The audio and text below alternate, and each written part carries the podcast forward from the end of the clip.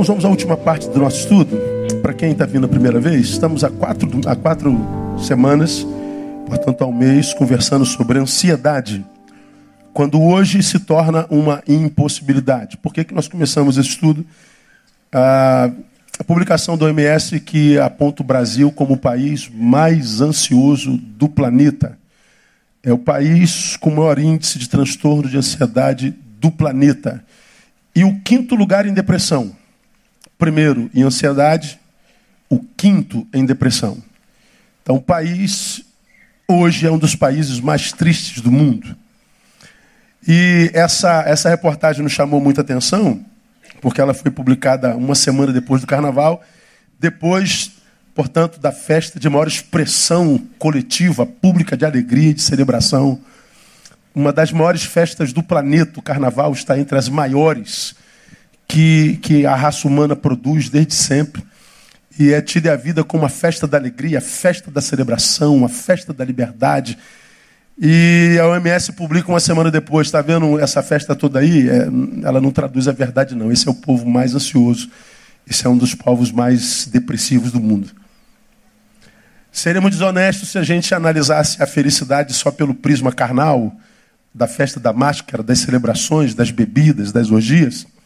Isso não planifica o homem mesmo, o homem não é só um pedaço de carne. Mas esse mesmo país, que é o mais ansioso do planeta, um dos mais deprimidos do planeta, é também o maior país cristão do planeta. Ou seja, a fé que esse planeta, que esse país diz professar, não é uma fé que gera saúde aos seus adeptos. Se de um lado a festa mundana, o carnaval é uma falácia, por outro lado, a fé desse mesmo povo também é outra falácia. Então, o que a OMS publica, em verdade, é nada do que os nossos olhos veem pode, pode ser crido. Essa beleza toda não traduz a feiura que carregam dentro.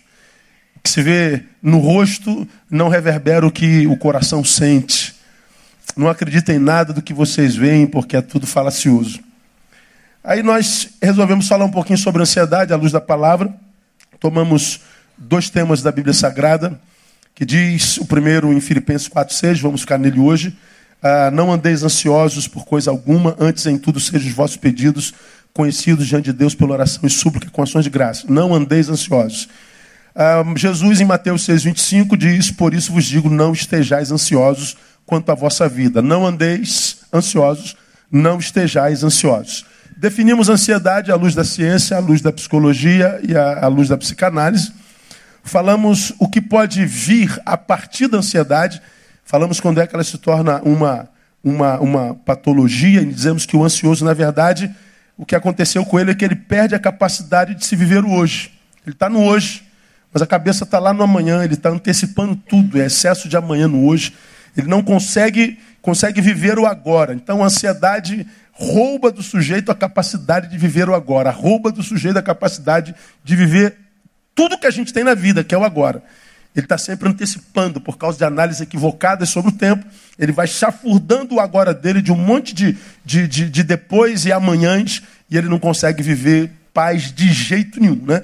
Disso aí vem, vem patologias, ansiedade generalizada, ah, transtorno de pânico, transtorno obsessivo compulsivo e um monte de doenças psicossomáticas, nós falamos sobre isso. Quando se chega a esse ponto, não tem jeito, tem que procurar ajuda médica e muitas vezes tratamento uh, medicamentado mesmo e acompanhamento é, psicológico, psicoterápico, porque é necessário e é bênção de Deus. Depois nós falamos sobre ansiedade na perspectiva bíblica, uh, dizendo que se Jesus fala que e nos ordena não andar ansioso, não estar ansioso, é porque é possível não ser ansioso.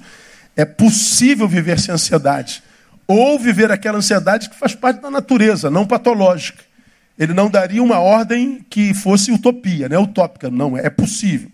Se não andar ansioso é ordem e é possível, andar ansioso traduz-se, numa certa forma, num pecado de desobediência. Ou seja, a, a, o transtorno de ansiedade atinge a, as dimensões espirituais. Falamos sobre isso e as consequências disso aí. Depois, na terceira aula, nós falamos sobre o que gera ansiedade. A necessidade material, emoções não tratadas em nossos corações, nossos corações viram entulhos de, de emoções não tratadas, não peneiradas, não mastigadas. Ah, falamos como isso acontece, como é que chega no coração. A multiplicidade de obrigações no dia a dia, tanta atividade, agenda tão atribulada, é tanto fazer que a gente não tem tempo para ser, a gente não tem tempo para estar. Então você vira um ser laboral, um ser de trabalho, e você só nega a si o sábado, o descanso, vira máquina. E não houve Chaplin, né? Não sois máquinas, homens é que sois. Vocês têm limites. Falei hoje, hoje nossa, nossa gotinha, seu coração tem limite. Passa do limite, adoece mesmo. E falamos na última aula ausência de lazer, ausência de prazer na vida. É quando você é só trabalho, trabalho, trabalho, trabalho, trabalho. E quem é só trabalho, trabalho, trabalho, também só nega o sábado da vida, você é não ser humano integral. Né? Você é, é, se cismou. Hoje, para a gente terminar, nesses momentos que faltam, a gente vai tentar, à luz da palavra, é, conversar sobre como vencer a ansiedade. Sou ansioso, pastor. Como que eu posso vencer a ansiedade? Vamos a Filipenses 4 de novo. O painel me ajuda é, mantendo ah, o versículo ah, na, no painel, no telão. É, Filipenses capítulo 4. Está aí a ordem da palavra. E aí já aprendemos tudo sobre ela. Como é que a gente vence a ansiedade? Eu vou começar no versículo 4. Começa lá. Bota lá. Que o texto é um bojo, né? um conjunto. Regozijai-vos sempre no Senhor. Outra vez digo, regozijai-vos. Regozijai-vos sempre no Senhor. Outra vez digo, regozijai-vos. Saiu o meu texto aqui, deixa eu voltar para o texto. Filipenses, capítulo 4, verso 4. Regozijai-vos sempre no Senhor, outra vez digo, regozijai-vos. Antes da gente falar da, da, da, ansiedade, antes de Paulo falar da ansiedade, ele começa com esse versículo. Olha que coisa interessante. Paulo fala, nós aprendemos, da ansiedade como ladra de nossos agoras. O ansioso é alguém que perdeu a capacidade de viver o agora. Pastor, eu estou muito preocupado. Relaxa, cara. Você não tem gerência sobre aquilo lá. Vem para cá, vem para agora. Ele não consegue. Ele está aqui, mas a cabeça dele está em algum outro lugar. Ele, ele, ele, ele não consegue, ele não consegue dormir. A cabeça começa a trabalhar. Ele tem a síndrome do pensamento acelerado, diria Augusto Cury. Ele não consegue dominar. Ele foi roubado da sua possibilidade do agora. Ele não consegue estar aqui. Ele nunca, portanto, está no mesmo lugar integralmente. Ele está na igreja adorando o Senhor, a cabeça dele já está na conta que vence amanhã. Quando chega amanhã a hora de pagar a conta, ele já não está mais no banco pagando a conta. Ele já está na, na sexta-feira, na hora da prova. Ele não consegue viver só um momento. A cabeça dele se divaga. A cabeça dele é cismada e ele não consegue ter um pensamento equilibrado, equânime. Ele não tem a possibilidade, perdão, de viver agora. Paulo fala da ansiedade acumulada dos nossos agora e coloca a ansiedade, perceba, entre dois valores importantíssimos para a vida. Olha que interessante. Volta para o 6, painel. No 6 ele está dizendo: não andeis ansiosos por coisa alguma. Antes de falar sobre ansiedade, ele bota lá: regozijai-vos sempre no Senhor, ou em outra versão, alegrai-vos sempre no Senhor. Antes da ansiedade, ele bota alegria, e no versículo 7, ele bota um outro valor sobre, sobre, sobre a, a ansiedade. Ah, e a paz de Deus, que excede todo entendimento, guardará os vossos corações e os vossos pensamentos. Então veja, no 6 ele diz, ansiedade, não. No 4 anterior, ele diz, alegrem-se. E no 7 posterior, paz. Então, entre a alegria e a paz, está a ansiedade. Acompanhe que eu vou lhe falar aqui nessa noite para você alcançar sua cura no nome de Jesus. Então, ele fala da ansiedade como ladra, e coloca essa ansiedade entre dois valores importantíssimos para a vida: alegria e paz. A alegria ele coloca antes da ansiedade e a paz depois dela. Alegria antes e a paz depois dela. É como se ele estivesse dizendo: se você não investe na alegria, ele está falando do Senhor. Se você não trabalha a alegria do Senhor, a ansiedade chega e rouba a sua paz. Alegrai-vos no Senhor, não andeis ansiosos, para que a paz de Deus. Ou você investe na alegria do Senhor, ou você se alegra no Senhor, ou a ansiedade chega e tira a sua possibilidade de viver paz.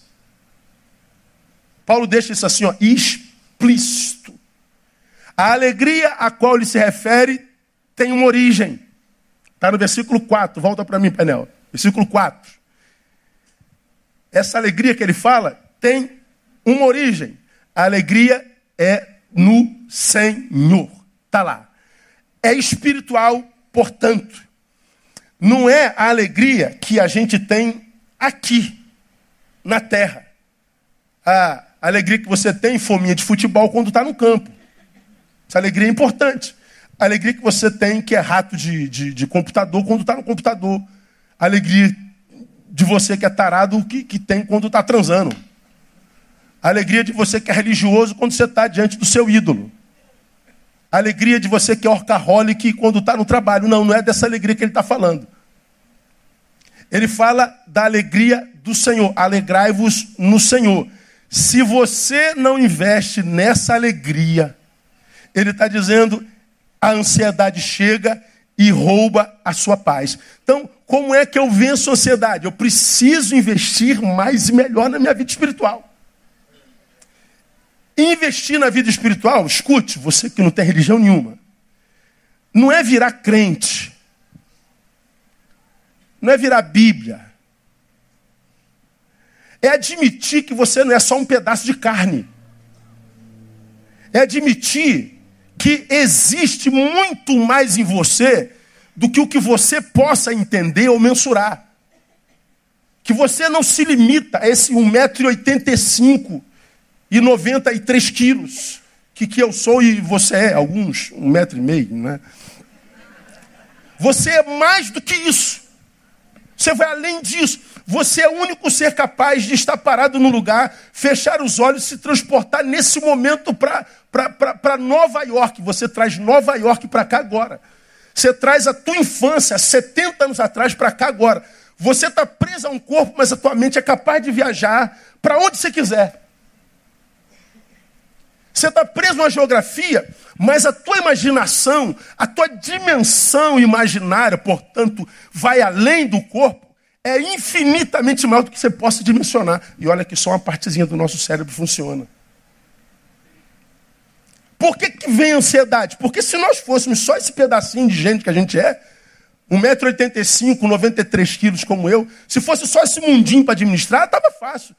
O problema é que dentro desse mundinho de 1,85m, é 93 quilos, cabe um cosmos infinito que a gente tem que administrar e não consegue. Foge às rédeas das nossas mãos. A gente quer parar de pensar, não pensa, não para. A gente quer parar de sentir, não consegue parar de sentir. A gente queria administrar as coisas aqui dentro, esse mundinho, mas só que o mundo que cabe dentro de nós é maior do que o corpo que o, o, o abraça. Então, quando Paulo diz assim, é, você precisa investir mais e melhor na sua vida espiritual, ele está dizendo, regozijai-vos sempre no Senhor. Outra vez digo, regozijai-vos no Senhor.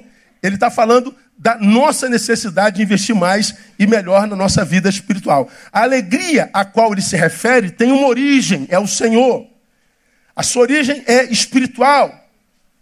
Como a gente lê ah, em Neemias, portanto, não vos entristeçais, pois a alegria do Senhor é o que? A vossa força. Qual alegria que é a nossa força, de Neemias? A do Senhor. Paulo vem e diz: alegrai-vos no Senhor. Porque se essa alegria é de origem espiritual, ela é uma fonte inesgotável. Agora, quando eu tiro de mim a vertente espiritual, que é o que a pós-modernidade está fazendo, reduzindo você a um pedaço de carne que se move, ele está arrancando de você a fonte de alegria que é inesgotável. Quando você se reduz a um pedaço de carne que anda, você pode buscar a alegria que você quiser nessa dimensão, que essa dimensão não é capaz de gerar plenitude em você. Pastor, eu gosto de mulher. Come todas, irmão. Come todas as mulheres do mundo. Vai chegar uma hora que você não vai aguentar olhar para a mulher. Tua fome vai continuar. Aí você vai precisar de duas, de três, de dez. Daqui a pouco você não aguenta mais, você vai ter que ter uma relação com o homem. Daqui a pouco vai ter com todos os homens, tem que ter com um bicho. Porque o teu corpo, a tua dimensão corpórea é insaciável. Não há nada que possa planificá-lo. Ele é descontrolado. Imagine, cara, quantos quilos você tem? Eu tenho 93. Quantos quilos você tem? Lembra? Quantos quilos de arroz e feijão você já comeu esse ano? Só esse ano, imagina. Ela é uma tonelada? Nosso corpo come daqui a duas horas. Está gritando como quem está. Peraí, cara, você acabou de comer, meu, dá um tempo aí. Não, tem gente que o corpo não espera duas horas, dá dez minutos, você já está pedindo de novo. Pô, peraí, brother, acabei de almoçar agora, tu já está com fome. O corpo não para, o corpo quer mais. O corpo não se sacia, ele é insaciável. Os prazeres que a gente retira do corpo também são insaciáveis. Se está ligado ao corpo, é insaciável. Quando Paulo diz, regozijai-vos no Senhor, ele está falando, você precisa buscar alegria numa dimensão superior. Você precisa ter um investimento espiritual, porque é a alegria do Senhor que é a nossa força. Então, invista mais e melhor na sua vida espiritual. Guarda isso no seu coração. Investimento espiritual hoje é questão de vida e morte. Tem a ver com salvação, pastor? Claro que tem, mas não só. Não vou nem falar na dimensão salvífica. Mas eu vou falar da qualidade de vida terrena. Por que, que você acha que é um investimento tão grande em todas as vertentes da sociedade, a fim de arrancar de você a fé? Vai para as universidades hoje, a universidade parece uma catedral do ateísmo. Eles querem ridicularizar você que crê de qualquer jeito. Eles querem fazer com que você que crê se sinta menor. Eles querem arrancar de você a dimensão sobrenatural. Eles querem arrancar de você aquela dimensão que vai além do corpo. Eles querem arrancar de você a dimensão transcendental. Por que há esse conluio feito por alguém para arrancar dessa sociedade a sua dimensão espiritual? Por que isso? Porque arranca a dimensão espiritual do sujeito, ele vira um pedaço de carne que anda. Ele perde transcendência. Ele não consegue plenitude de maneira nenhuma. Então, quando a gente fala de, de investimento espiritual, é, é, uma questão hoje de vida e morte. Por quê? É, porque essa, essa, essa avalanche epidêmica de ansiedade, porque essa avalanche epidêmica de depressão e tantos transtornos na pós-modernidade, ah, Deus está sendo banido do coração dos homens. Quando você tira Deus, quando você rouba do homem a sua espiritualidade, você produz o pior reducionismo que esse homem pode viver na sua existência. Você está arrancando dele transcendência. Você está carnificando esse homem. Você está roubando dele transcendência. Você está condenando esse homem ao corpo. É isso aqui, ó. Retira a espiritualidade do homem, ele é condenado ao corpo. O que, que acontece? O que você é dentro é infinitamente maior do que isso que você é fora. O que a gente carrega dentro, quanto saber, potência, fome de desejo, de transcendência, superação, de ir além, é tão grande nós, é capaz de tanta coisa, só um pedacinho do nosso cérebro funciona, que nós temos, por causa disso, o fôlego de Deus. A nossa fome é tanta que não há, tirando Deus, algo nesse universo que possa gerar plenitude em nós. E o que, a pós-modernidade está fazendo nessa geração? Arrancar de você a transcendência. Ele quer que você se resuma um pedaço de carne. Acredite que tudo que você anseia enquanto fome é carnal. Está aqui nessa dimensão. E você pode comer o que você quiser. Você pode viver as experiências que você quiser. Quanto mais experiências você vive, mais vazio você é. Quanto mais liberal, mais libertino. E quanto mais libertino para viver a liberdade, mais faminto você fica. Engraçado, né? Hoje nós temos liberdade como nunca antes. Eu nasci ontem, não sou tão velho assim, tenho 51. Sou de um tempo, por exemplo, que a gente chamava os mais velhos de senhor e senhora. Lembram disso? Quando meu pai me vinha chamando, o mais velho, de você, meu pai me chamava no cantinho, pegava na orelha assim com muito carinho. Meu filho, rindo, né? Como é que você chamou lá o varão lá? De você. Você tem intimidade com ele? Você é da idade dele? A gente vai levantando assim a perna. Ditadura, pastor, isso é ditadura. Pois é. A ditadura do teu pai prejudicou a tua vida? Sei que foi filho de um pai que era duro, de uma mãe que era dura. Você louva a Deus pela vida dele hoje ou não louva? Tem saudade dele ou não tem, cara? Porque deu disciplina, deu limite. Impôs limite, disse que você não era Deus. Que você não tinha maturidade para viver a liberdade que queria. Liberdade sem maturidade cria libertinagem. Os libertinos são os meninos livres que viram diabos de si mesmos, os assassinos de si mesmos. São os que têm liberdade, usam a liberdade para construir suas próprias cadeias.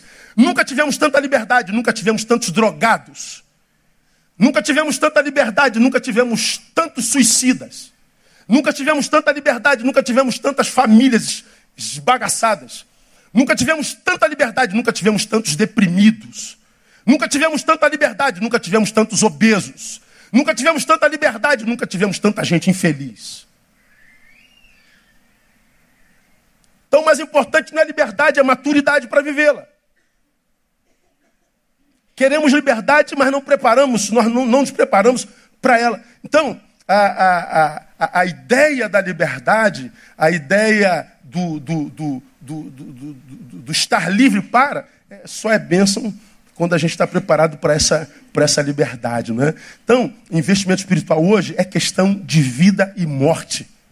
Tem a ver com salvação, sim, irmão, mas não só né, essa, essa, essa epidemia de ansiedade, de depressão, transtorno da pós-modernidade, Deus está sendo banido do coração do homem. A gente tem castrado em nós a nossa dimensão espiritual. Nós temos nos carnificado, temos roubado de nós a nossa transcendência. Estamos condenados ao corpo. Pegar um ser criado à imagem e semelhança de Deus como você, e te escravizar num corpo do tamanho do teu, é a pior de todas as agressões. Porque você é o único ser humano que fecha o olho aqui e vai onde você quiser. E quando tem Deus, você ainda viaja nas asas do Espírito. Você vai onde nem a tua mente consegue explicar. Então, a, a, a, eu preciso entender que, que para vencer a ansiedade eu preciso investir mais e melhor na minha vida espiritual. Vejam, Jesus não tem problema nenhum com a materialidade. O Deus que a gente serve não tem problema nenhum com as coisas. Ele somente adverte para que essas coisas não tomem o lugar errado na nossa vida. Que a gente não seja resumido a esse corpo, que a gente não seja resumido ao que a gente tem, que a gente não seja resumido ao que a gente possui, que é exatamente o que está acontecendo aqui. Tira a dimensão espiritual do sujeito, reduz ele, reduz ele ao tamanho do seu corpo. Tira a dimensão espiritual transcendental, o que, que acontece com ele? Ele é resumido na sua existência. Se ele é resumido e o potencial está aqui, a angústia vem de onde? Potencial não desenvolvido. Saber que você poderia fazer muito mais, está tão mais adiante, está tão mais além. Mas roubaram de você espiritualidade, roubaram de você uma dimensão que te liberta desse corpo, que nem sempre estamos apaixonados por ele, né? Liberta a gente dessa prisão que nós estamos, se chama corpo. Se eu estou preso aqui, preso, eu tenho angústias. Ora, o que é que a espiritualidade me permite ir além desse corpo? Então, quando a Bíblia diz regozijai-vos, ele está dizendo ah, invista mais e melhor na sua vida espiritual. Busca primeiro o reino e todas as outras coisas vos serão acrescentadas. Ele aborda esse assunto no mesmo discurso que fala sobre ansiedade. Investe na espiritualidade, busca primeiro o reino. É o mesmo discurso, no mesmo discurso que ele fala sobre ansiedade. No versículo 6, 25 de Mateus, ele diz assim: ó, Por isso vos digo, não estejais ansiosos quanto à vossa vida. A ansiedade aí. Pelo que haver de comer, pelo que haver de beber, quanto ao vosso corpo, pelo que haver de vestir. Não é a vida mais do que alimento. E o corpo mais do que o vestiário, vestuário. Ele está dizendo aí, você pode ter um corpo que os homens julgam alto, 1,85m. Você pode ter um corpo avantajado, tem gente que tem dois metros. Mas ele está dizendo a vida é mais do que isso. Ela não pode ser contida a isso aí. Então, quando a gente fala de espiritualidade, a gente não fala necessariamente de religião e nem de cristianismo. Se religião fosse sinônimo de saúde, nós seríamos os primeiros, mas em ansiedade, mas não, não em ansiedade, mas sim em alegria contagiante. Então, é, é, é, é mais do que isso. Nós precisamos entender, amados, que essa dimensão carnal, ela é limitada, mas Deus escolheu colocar a de espiritual dentro dela para que nós não ficássemos reféns dela. Então, lembra disso. Regozijai-vos no Senhor, outra vez digo, regozijai-vos nele. Então a gente precisa aprender isso de qualquer jeito, né? Como a gente vê a sociedade, invista mais e melhor na sua vida espiritual, no nome de Jesus. O que a espiritualidade do reino gera em nós? Isso que eu queria, caminhando é, para o nosso último estudo, falar com vocês. Abra sua Bíblia em Filipenses 4, 5. Bota aí, painel, no 4, 5. Nós estamos no 4. Seja a vossa moderação conhecida de todos os homens. Perto está o Senhor. O que, que a espiritualidade do reino gera em nós? Primeiro, moderação. Seja a vossa moderação conhecida de todos os homens, perto está o Senhor. No grego, moderação é eiekes, autocontrole, equilíbrio. Então ele está dizendo é, que quando a espiritualidade do reino chega na gente, a primeira coisa que ela gera, equilíbrio. O que, que é ansiedade? É o oposto disso, desequilíbrio. Eu estou no hoje, mas a nossa cabeça está em qualquer lugar, menos aqui. Ela está lá nos amanhãs. Você dorme aqui, ó, bota a cabecinha, a tua cabeça começa como rolo. Zzz, e sempre voltado para o pior. Você não consegue conter a, a, o desequilíbrio do seu, do, da, da, da, sua, da sua cabeça. Então o texto está dizendo assim: ó, seja a vossa moderação conhecida de todos os homens. Né? É o que a espiritualidade gera em nós. Moderação. A ideia é: não saia por aí contando seus problemas para todo mundo e qualquer um. Não ajuda em nada e fere a tua autoestima. Não saia por aí contando os teus problemas todo mundo. Deixa eu contar uma coisa para vocês. Eu estava vindo para cá Parei o carro aqui para entrar. Cheguei que eram umas duas horas da tarde. Aí uma pessoa me viu no carro, bateu no muro, no, no vidro. O senhor pastor Neil? Sou. Pô, o senhor pode me ouvir um pouquinho, pastor? Eu falei, não, pode falar, irmã. Cara, ela começou a falar desde a infância dela. Foi abusada pelo pai, foi abusada pelo marido, foi abusada pelo avô. Ela falou do filho que nasceu com problema. Chegou na adolescência, ela engravidou. Está no quinto marido. O quinto marido que está com ela está desempregado. Ela contou a história dela todinha.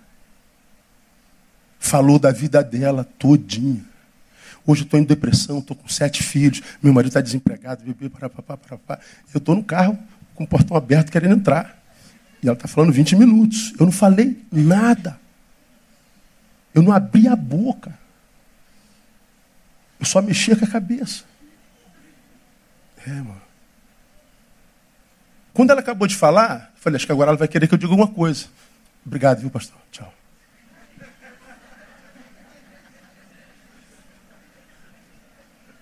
Eu não falo nada, eu não. Eu não, eu não tenho participação na coisa. Ela estava buscando o quê? Cura. Me digam vocês, você não precisa ser terapeuta, pastor, nada. O que, que essa mulher precisava? Desabafar. Eu estava empanturrado. O senhor pastor Neil? Sou. Vai que eu não, não cesse, como diria o outro. Não, não me interessa. Eu quero é botar para fora. Eu quero vomitar. Eu quero jogar isso para longe de mim. Pois é. A gente acha que o fato de botar para fora simplesmente é libertação. Não é. Se você não botar para fora no lugar certo. Porque o que você está botando para fora pode ser semente também. Volta para você. Não é o que entra na boca do homem que o contamina, mas o que sai. Há um monte de gente querendo se curar, mas não se cura nunca porque fala demais. Não tem moderação. Você multiplica o seu problema. O texto diz: Seja a vossa moderação conhecida de todos os homens. Eu preciso ser moderado. Não saia por aí contando seus problemas a todo mundo. Não ajuda em nada e fere tua autoestima. E isso não é fácil para uma geração de cultura autoexposta, de uma geração que produz imagem o tempo inteiro, que não consegue se conter, não consegue silêncio, não consegue reflexão, não consegue meditação. Uma geração que não consegue ficar só consigo mesmo. Você está sempre em movimento, você está sempre falando, você está sempre pondo para fora. Você está dizendo, pastor, eu preciso me aliviar. O que você chama de alívio botando para fora é semente que você vai colher de novo enquanto fruto.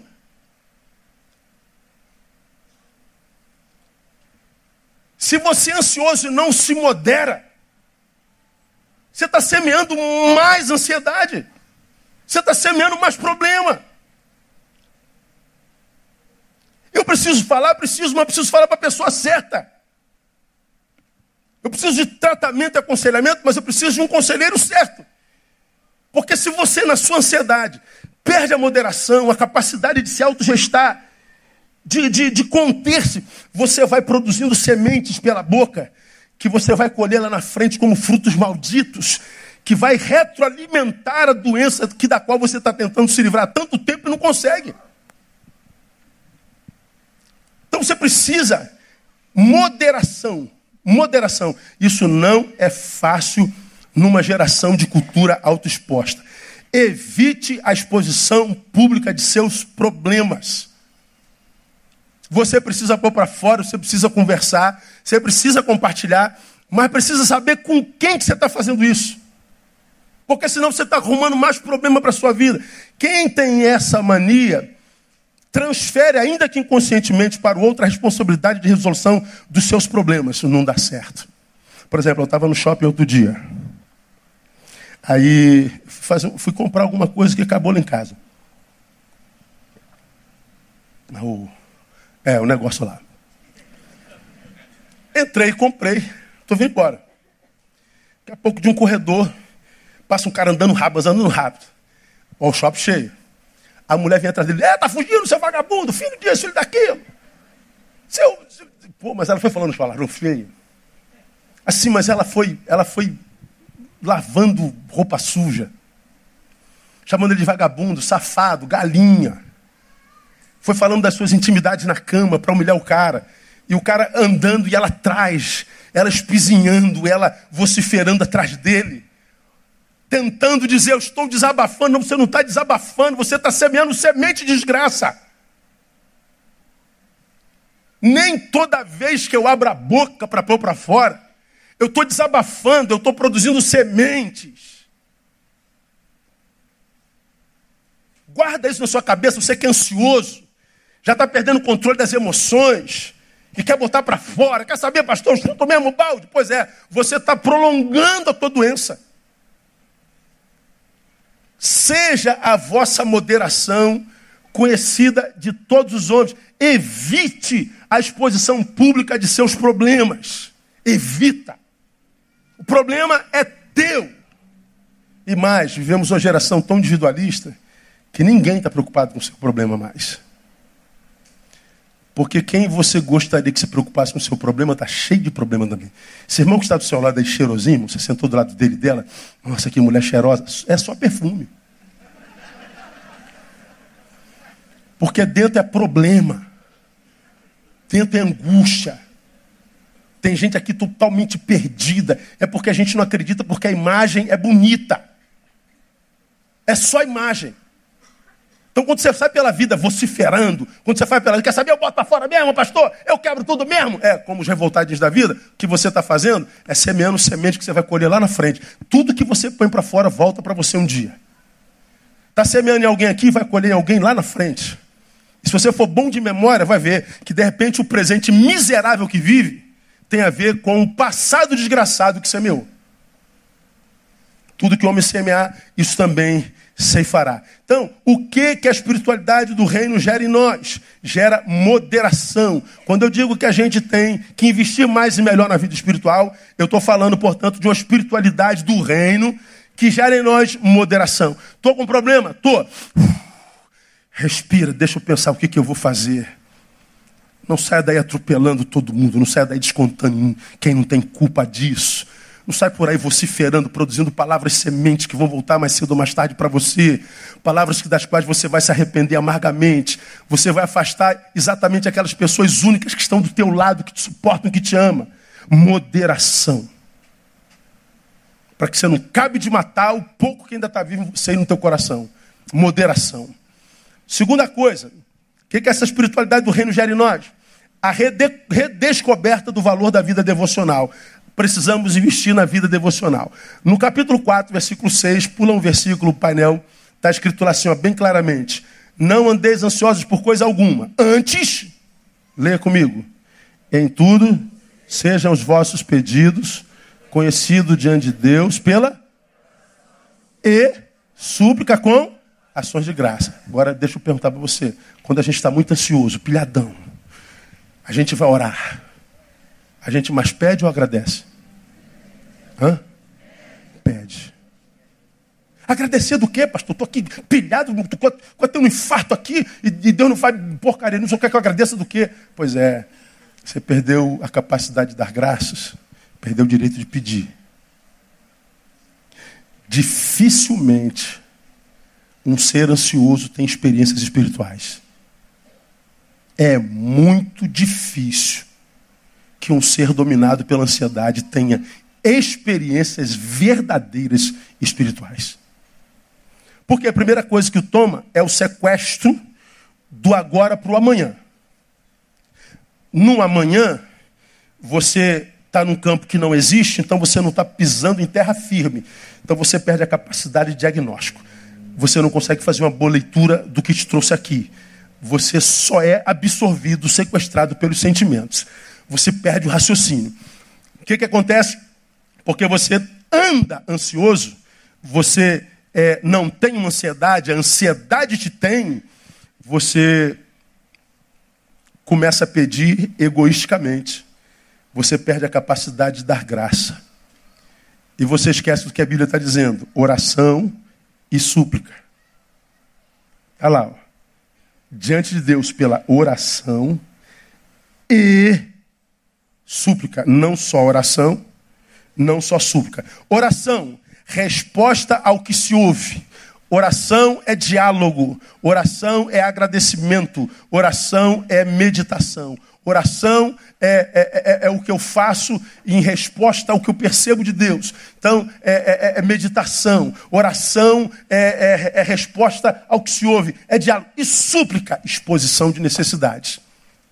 Quando eu sou sequestrada pela, oração, pela, pela, pela ansiedade, eu não oro, eu só suplico.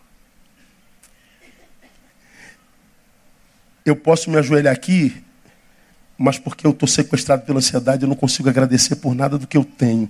Eu só quero me livrar do problema. Eu só quero me livrar dessa angústia. Eu só quero sair do dia mal. Eu não oro, eu só suplico. Eu só exponho as minhas necessidades eu perco a capacidade de agradecer. Como você já ouviu aqui, você está com um dente doendo. Um. E o dente só dói de madrugada quando os dentistas estão doendo, dormindo. A dor na raiz em cima chega ao cérebro. Não dá para raciocinar. Um dente dói, você diz que vida desgraçada. Porque um dente está doendo, mas tem 31 outros dentes que não estão doendo. Se a vida não presta por um dente que dói, o que, que a vida é por 31 que não dói? Diga para mim. A vida é maravilhosa. Mas a maravilha de vida perde todo sentido porque um doeu. E se eu devorar e suplicar, eu desço de joelho, desenvolvo a liturgia da religiosidade, só peço pelo dente que dói, mas não agradeço porque os 31 não dói. Pois é, não tem resultado da tua oração. Porque não tem resultado da oração, você para de orar, você para de acreditar.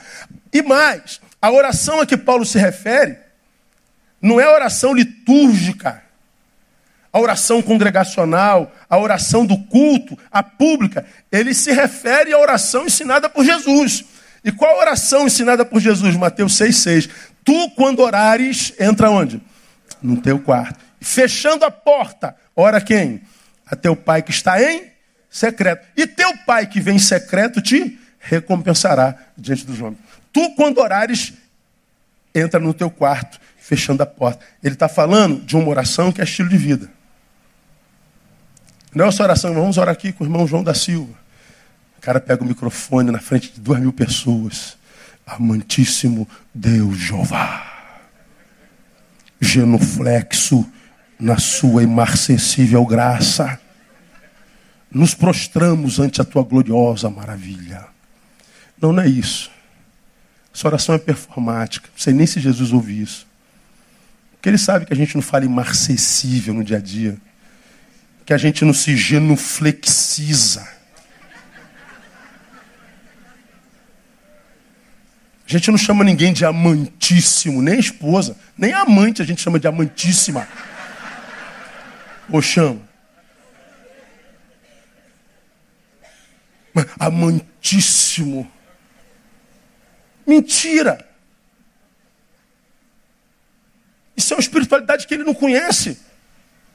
Chega lá, joelho, Deus, o bagulho tá doido, pai. Eu não estou aguentando mais essa parada, Senhor.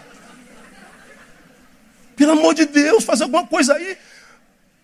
Mas fala de coração e no final, em nome de Jesus. O que ele quer é sinceridade. Deus não lê lábios, ele lê corações. A sua palavra diz que ele sabe o que, que a gente vai pedir antes da gente abrir a boca. Então ele está dizendo, abrir a boca é só um detalhe, eu estou olhando é teu coração, mané. Quero ver a sinceridade do teu coração. Se você reconhece que tem participação nessa tua doença, ou você acha que sou eu o culpado de tudo, se você cresceu nessa tua dor, se você cresceu nesse buraco no qual você se meteu, ou você ainda acha que eu sou o culpado. Deus lê corações.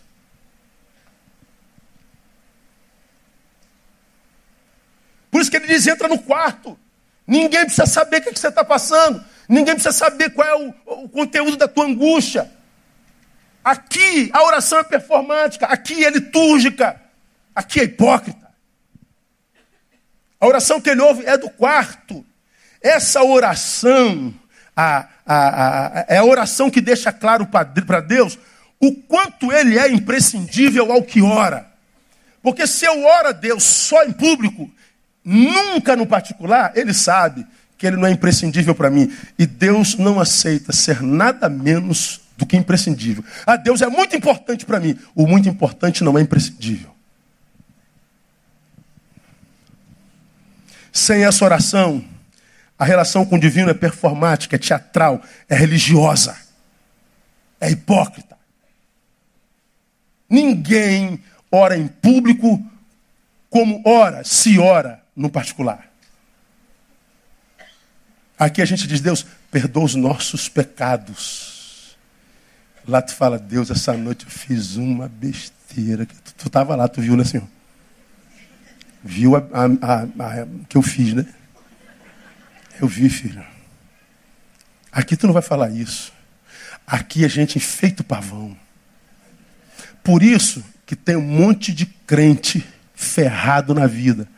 Porque a relação com Deus é só em público, é só performática, é mentirosa e hipócrita. É oração do coletivo, é adoração do coletivo.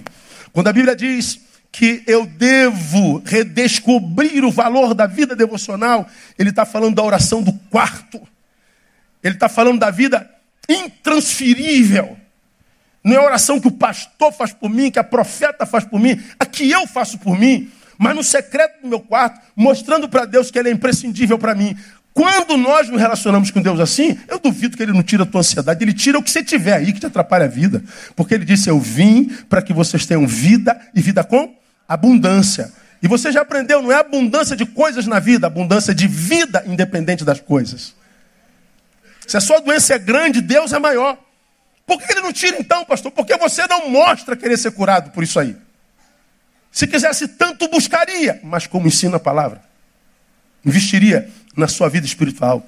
Essa é a oração que deixa claro para Deus o quanto ele é importante para nós. Senão, é só performática, teatral e religiosa. E saiba mais, hein? É desse tipo de relação, dessa relação performática, coletiva, cultica, teatral, religiosa, é dessa relação que nascem, por exemplo, os apóstatas, os apóstatas e os ateus. É desse tipo de relação. Por quê?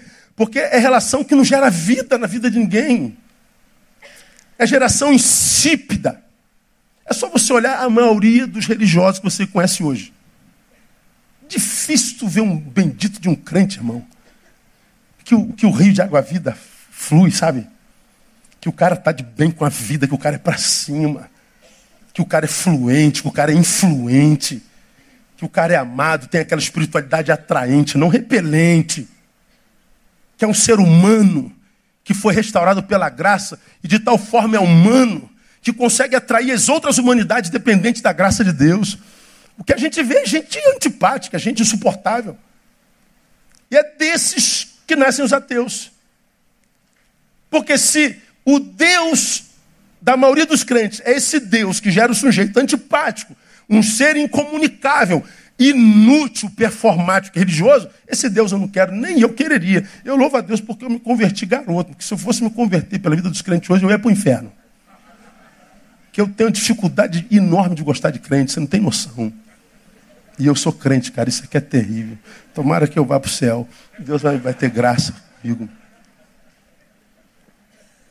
É ruim de gostar de crente. Então, como é que a gente faz isso, irmão? A gente investe melhor na nossa vida espiritual. Como? Sendo moderado. Segundo, redescobrindo o valor da vida devocional. Mostra para Deus, meu irmão, você que está aqui ansioso. Você que não consegue equilíbrio, você que não consegue viver o agora. Mostra para Deus o quanto ele é importante para você. Quando você fala com ele, fale com ele sem a intenção de querer tirar alguma coisa dele. Mostra para ele que ele é mais importante que a cura que ele pode gerar em você. Mostra para ele que ele é mais importante do que o marido que você quer arrumar nele. Mostra para ele que ele é mais importante do que a mulher que você quer que ele te dê. Mostra para ele que ele é mais importante do que a casa que você quer que ele compre para você. Mostra para ele que ele é o número um, que o dois ele te dá, o três, o quatro, o cinco, o seis, o dez. Toda a provisão vem. Busca primeiro o reino todas as outras coisas são acrescentadas. É simples. Mas não, o cara está na presença de Deus, o que ele quer é uma cura. Peraí, meu Jesus, o que é cura? É isso aí que você quer? Ah, isso aí é fácil. Vai num doutor ali que ele te cura. Você nem precisa de mim. Agora, quando a nossa sede, a nossa fome é por Deus, vem Deus e tudo que Ele tem para nós no nome de Jesus. Então, redimensione aí a sua fome, você vai ver. Então, Seja moderado, redescubra o valor da vida espiritual. Terceiro, são quatro. Faça uma higienização em sua mente. Higienização. Bota o versículo 8 do capítulo 4, painel. Olha só. Isso é fundamental nesse tempo de rede, nesse tempo globalizado. Olha o 8.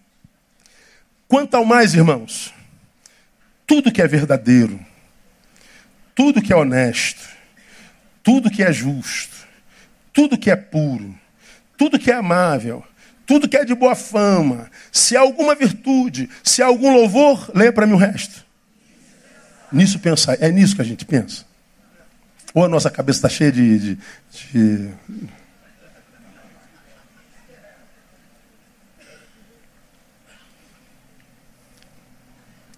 Sabe o que, que a palavra está dizendo aqui? Que todo degringolar Todo desequilíbrio da nossa vida começa aqui, ó. No que você pensa.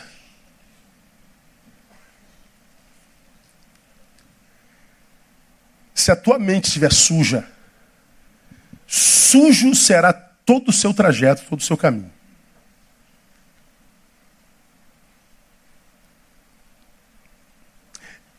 E se há um desafio quase impossível para o ser pós-moderno é manter a sua mente saudável, sua mente limpa.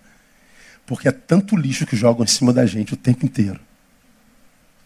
É tanta desgraça, é tanta porcaria. E essa porcaria vai toda se tornando cultura em nós. Eu acabei de mostrar a arte. Só porcaria. É como alguém disse, né? Outro dia eu estava lendo, deixa eu ver, está aqui anotado.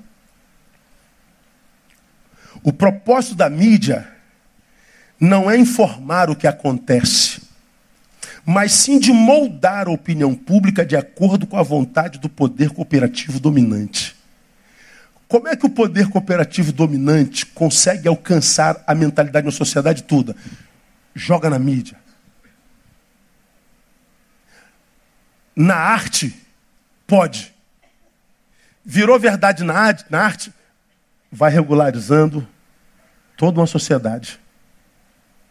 Por exemplo, a novela das oito está lá com a menina que quer virar menino. Eu não sou menina, eu sou menino. Tá, cadê o, o Bilal? Não, não tem não. Então é um menino, filho. Não, mas o que faz o menino menino não é a genitália, é o que? É na cabeça. Ah, tá, então eu sou um, um, um Rottweiler. Não, eu sou uma geladeira.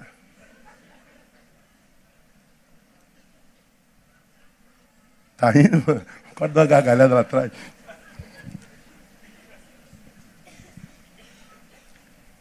Uma coisa é uma coisa, outra coisa é outra coisa. Eu não vou entrar no mérito da questão. Como que o poder dominante vigente quer dominar o inconsciente coletivo? Ele primeiro mexe na cultura. Ele mexe na mídia. Na mídia se torna normal e influenciado pela mídia nós vamos normatizando em nós. Ou seja, o que faz de homem um homem não é mais o pênis, ele pode ser homem e ter vagina. O que faz de uma mulher uma mulher não é mais a vagina, é, é aqui. Ele pode ser uma mulher e ter um pênis. É mesmo, cara, engraçado. Antigamente não era assim, não. Mas, como, é que, como é que foi? Como é que mudou? Ó, muda primeiro na mídia. E a mídia vai normatizando. A arte imitava a vida, hoje a vida imita a arte. Vai acontecendo aonde? Aqui, na nossa cabecinha, devagarinho. Se você discorda disso, retrógrado, preconceituoso. Ou seja, a verdade não é mais verdade. Verdade é aquela que a arte gerou no inconsciente coletivo. Então tu chega lá na exposição do Santander, tá lá um cara transando com um bode. E o seu filhinho de cinco anos está vendo aquilo. Normal, viu, filho? Isso é normal.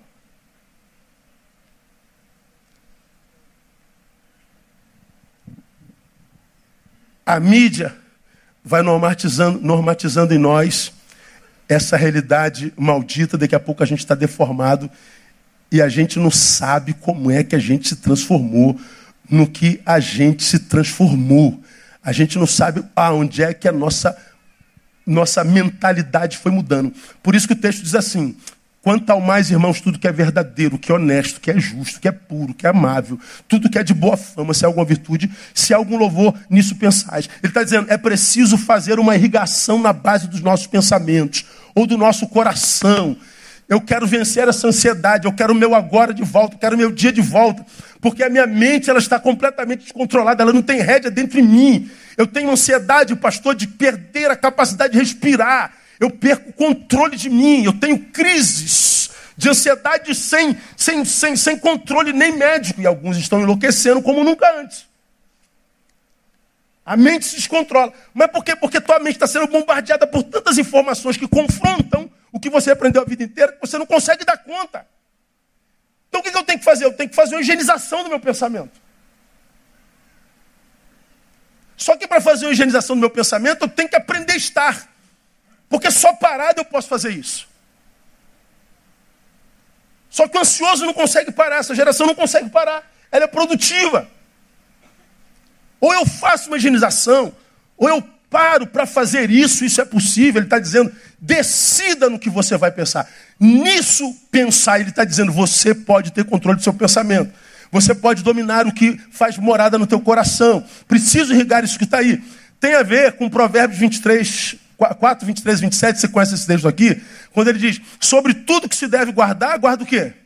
Teu coração. Dele procede as saídas da vida. O que domina teu coração ou mente, muda e coordena o rumo da tua vida. Dominou aqui, entrou no teu coração, então dominou a tua vida inteira. Levou teu coração, tua mente, leva tudo que é teu. Então, sobre tudo que se deve guardar, guarda o quê? Teu coração. Porque é dele que a, que a vida flui. Nos versículos seguintes, 24, 25, 26 e 27 de Provérbios, versículo 4, eu já preguei sobre isso aqui, não preciso me aprofundar. A palavra fala sobre as portas de entrada para o coração, as portas de entrada para a mente. Guardar o coração é se preocupar com as, com as portas de entrada. Veja lá o versículo 24. Desvia de ti a maldade da boca, alonga de ti a perversidade dos lábios. Olha lá, 25, 4, 25. Dirijam-se os teus olhos para a frente. Olha as tuas pálpebras diretamente diante de ti. Pondera a vereda dos teus pés. E serão seguros todos os seus caminhos. Quais são as portas de entrada para o nosso coração? Olhos, boca e pé. Sobre tudo que se deve guardar, guarda o teu coração. Como? Desvia de ti a malignidade da boca, alonga de ti a perversidade dos lábios. Por que, que a boca é uma porta de entrada para o coração? Porque a Bíblia diz palavras de Jesus. Não é o que entra pela boca que contamina o homem, mas é o que sai. Você já aprendeu isso aqui? Ô, ô, ô, Paulinho, você é um safado sem vergonha, salafraro, barbudo, vagabundo. Ó. Que isso, pastor? Não fale isso do Paulinho, não. Bom, se Paulinho está bem, sabe que nada disso, vira as costas e vai embora. Mas o Paulinho se ofende. Vagabundo, salafrário, é o senhor. Bom, enquanto eu disse isso para ele, isso não pode contaminá-lo. Não é o que entra. Agora, quando ele fala isso para mim, ele se contamina. Porque ele está mostrando que o que eu disse a ele entrou, de tal forma entrou que começou a produzir. Quando eu produzo no que entrou, minha produção me contamina. A Bíblia está dizendo: você não tem poder de me adoecer. Eu me adoeço quando eu reajo você equivocadamente. Você diz o que quiser de mim, se não é verdade, eu me calo e vou embora, te dou as costas, não te ignoro. Agora, quando eu reajo a você, a minha palavra sobre você me contamina. Não é o que entra, é o que sai. Como é, pastor, que eu adoeço? Quando eu não consigo controlar. Pastor, eu não consigo, eu tenho que reagir. Pastor, eu não consigo levar desaforo para casa, pastor. Pastor, se eu vejo lá comentado, eu respondo mesmo. Xinga a mãe dele, xinga o pai dele, a avó dele, o cachorro dele, o gato dele. Se eu puder, eu vou lá, quebro a cara dele, mato ele, passo com o carro por cima e mais. Pois é, já não é mais ele que está te matando, você está cometendo um suicídio. Você pode eliminá-lo, que você continua morto. O poder de morte na vida de um ser humano o habita. O outro não pode te matar se você não desse poder a ele. É o que você faz que te mata. Então, quando a Bíblia diz, faça uma higienização na tua mente, você está aqui, o cara te disse que, que você é um boiola ontem. Ah, mas eu vou pegar ele amanhã. Amanhã ele não escapa. Eu sei que ele sai 7h15 de casa. Eu vou estar 7h10, eu estou lá esperando ele. Vou passar o carro em cima dele. Está pensando falando com quem? Por que isso? Tu é boiola, irmão? Não. Então por que está ofendido? Sou. Então por que você está ofendido? Ele falou a verdade.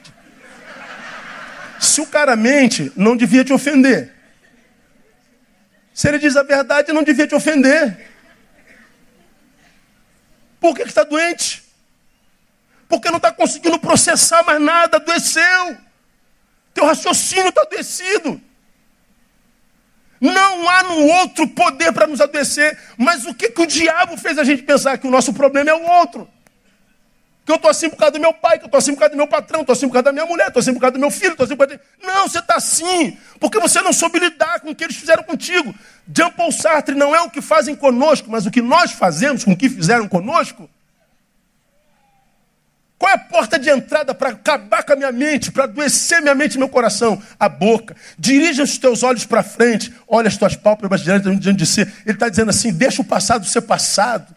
Porque se você ficar olhando para o passado, o teu coração vai continuar sendo contaminado no presente por uma coisa que já aconteceu. Se os teus olhos estiverem fitos no passado, você nunca vai chegar no futuro de glória. Por quê? Porque você está onde o teu olho está. Já me pregar sobre isso aqui. O futuro está lá, mas os teus olhos estão no passado. Não tem como, você está vivendo. Só que olhando para o passado, você está andando de costa. Você não vai conseguir viver nada do que está no hoje, porque você está no ontem o tempo inteiro. Tudo que você vai ver é o que você perdeu. Quando você chega lá, irmão, na, na, na idade da razão, 40 anos, você olha para trás, vê quanta vida você jogou fora, e olha para frente, percebe que já não tem tanta vida assim, o que sobra é angústia. É angústia de vida não vivida. Então, os teus olhos têm que estar olhando para frente. Pondera a vereda dos teus pés, serão seguros todos os teus caminhos. Ou seja, a tua mente adoece, teu coração adoece à medida do lugar onde você anda. E uma das desgraças que a liberdade produz no imaturo é a sua incapacidade de administrar seus passos. Ele vai em tudo que é lugar, mesmo que esse lugar não tem nada para edificação. A maioria dos doentes da pós-modernidade são pessoas que estão indo aonde só encontra prazer para o corpo. Só. Nenhuma outra dimensão da vida é edificada. Como o corpo é insaciável, você tem que voltar lá. Já perdeu dois dias de edificação. Três. Um mês lá, não aprendeu nada, não edificou nada, não acrescentou nada. Mas o teu corpo sentiu tensões, tesões, arrepios. Passou-se um mês, passou dois anos, três anos, quatro anos. Passou tua juventude, você não aprendeu nada, mas teu corpo está tremendo. Está entesado. Lá se foram dez anos, você não se edificou. O que, que acontece? Chega a maturidade, olha para frente, olha para trás, melhor dizendo, não há nada do que você se orgulhe. E olha para frente, já não tem mais a força e a oportunidade no mercado de trabalho e nem na vida para reconstruir. O que sobra é angústia mesmo. Como é que eu venço a bendita, maldita da ansiedade? fazendo a higienização dos meus pensamentos, fazendo higienização do meu coração, preocupar com as portas de entrada do meu coração: boca, ah, olhos e pés. O que, que você está vendo nessa internet? O que, que você fala? Tuas palavras são alimentos ou são veneno? Onde teus pés têm te levado? Há como ter saúde estando aonde você tem andado? Para alguns a cura é impossível. Paulo ainda se refere, olha que coisa interessante, à necessidade de, de, de demolirmos fortalezas, num dos textos que ele escreve à igreja de Corinto. Ele diz assim: ó, porque embora andando na carne, nós não temos como andar em outro lugar, nós não militamos segundo a carne. Andamos na carne, mas a nossa militância é outra. Não é carnal. Pois as armas da nossa milícia não são carnais, poderosas em Deus para demolição de fortalezas. O que é demolição de fortaleza? Derrubando raciocínios e todo baluarte que se ergue contra o conhecimento de Deus e levando cativo todo pensamento à obediência a Cristo. Ele está dizendo: olha, existem fortalezas em nós que precisam ser vencidas. Onde é que estão essas fortalezas? Nos nossos raciocínios. A nossa forma de pensar. Você já me ouviu falar isso aqui mil vezes. Freud diz que o pensamento é o ensaio da ação. Toda a realidade nasceu primeiro num pensamento. Toda a realidade antes de ser levada a efeito foi produzida aqui, ó, na cabeça. Toda desgraça foi produzida aqui. Toda mortandade, todo ato de terrorismo, todo estupro, todo assassinato, toda violência contra a criança, todo genocídio na história da humanidade aconteceu aqui, depois lá.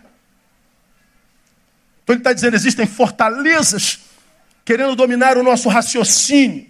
Nós precisamos derrubar essas fortalezas levar esses pensamentos cativos à obediência a Cristo. Que, que, que fortalezas são essas, irmãos? Raciocínios que se erguem contra o conhecimento de Deus. raciocínios que se erguem nos impedindo de viver transcendência, de ir além desse corpo que é contaminado e caído e que é agente de morte por todos os lados. Ninguém consegue ser curado assim. Se queremos cura do que está dentro, guarda o que eu vou te falar. Quer cura do que está dentro? Primeiro, preocupe-se com o que de fora entra. Cuidado com as portas de entrada, do que você se alimente. Pelos olhos, pelos passos, pela boca. Do que, que você se alimenta? Aí eu olho para a nossa geração. Onde, gente? Nessa geração se encontra algo edificante. Aonde? Quais são as fontes de alimentos edificantes? Em quem? Nas artes? Nas igrejas viraram mercado? Aonde que tem fonte de alimento? Ou nós já estamos a nossa fonte de alimentação, ou que sobra doença somática mesmo. Vamos terminar.